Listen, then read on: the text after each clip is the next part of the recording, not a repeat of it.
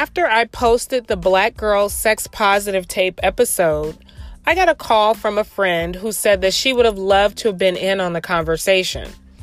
So we spent a little time catching up, and she was telling me that after she got divorced, she decided to spend a little more time in the world of BDSM and role playing because it was something that she always wanted to do. But her husband and past relationships prior to her marriage, they weren't necessarily interested and I was completely intrigued. Like, I'm still intrigued at all the things that I've learned about BDSM lifestyle, the life of a dominatrix, the life of a switch.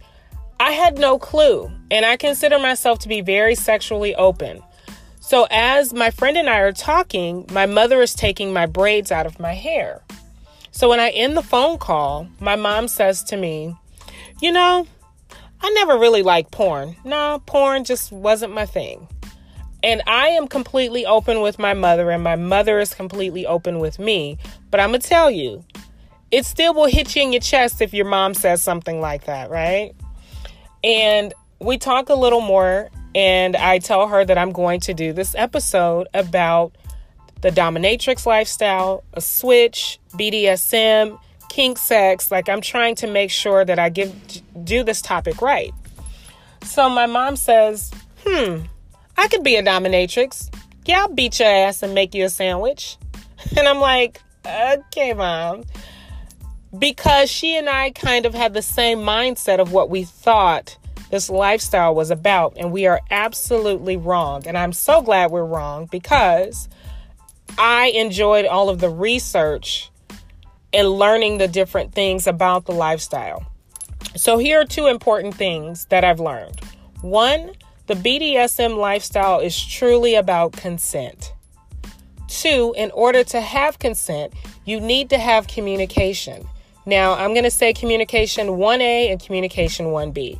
Communication 1A is internal communication. You need to assess what your needs are. You need to know you. You need to know what turns you on. You need to know what turns you off. 1B is telling someone else what you need sexually. Completely, I mean, it makes sense, right? Why don't we have those conversations about consent in 1A and 1B communication with all of our sexual partners?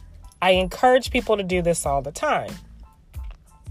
The other thing I've learned about the BDSM lifestyle and the just the kink lifestyle as a whole is that a lot of the acts do not end in sex.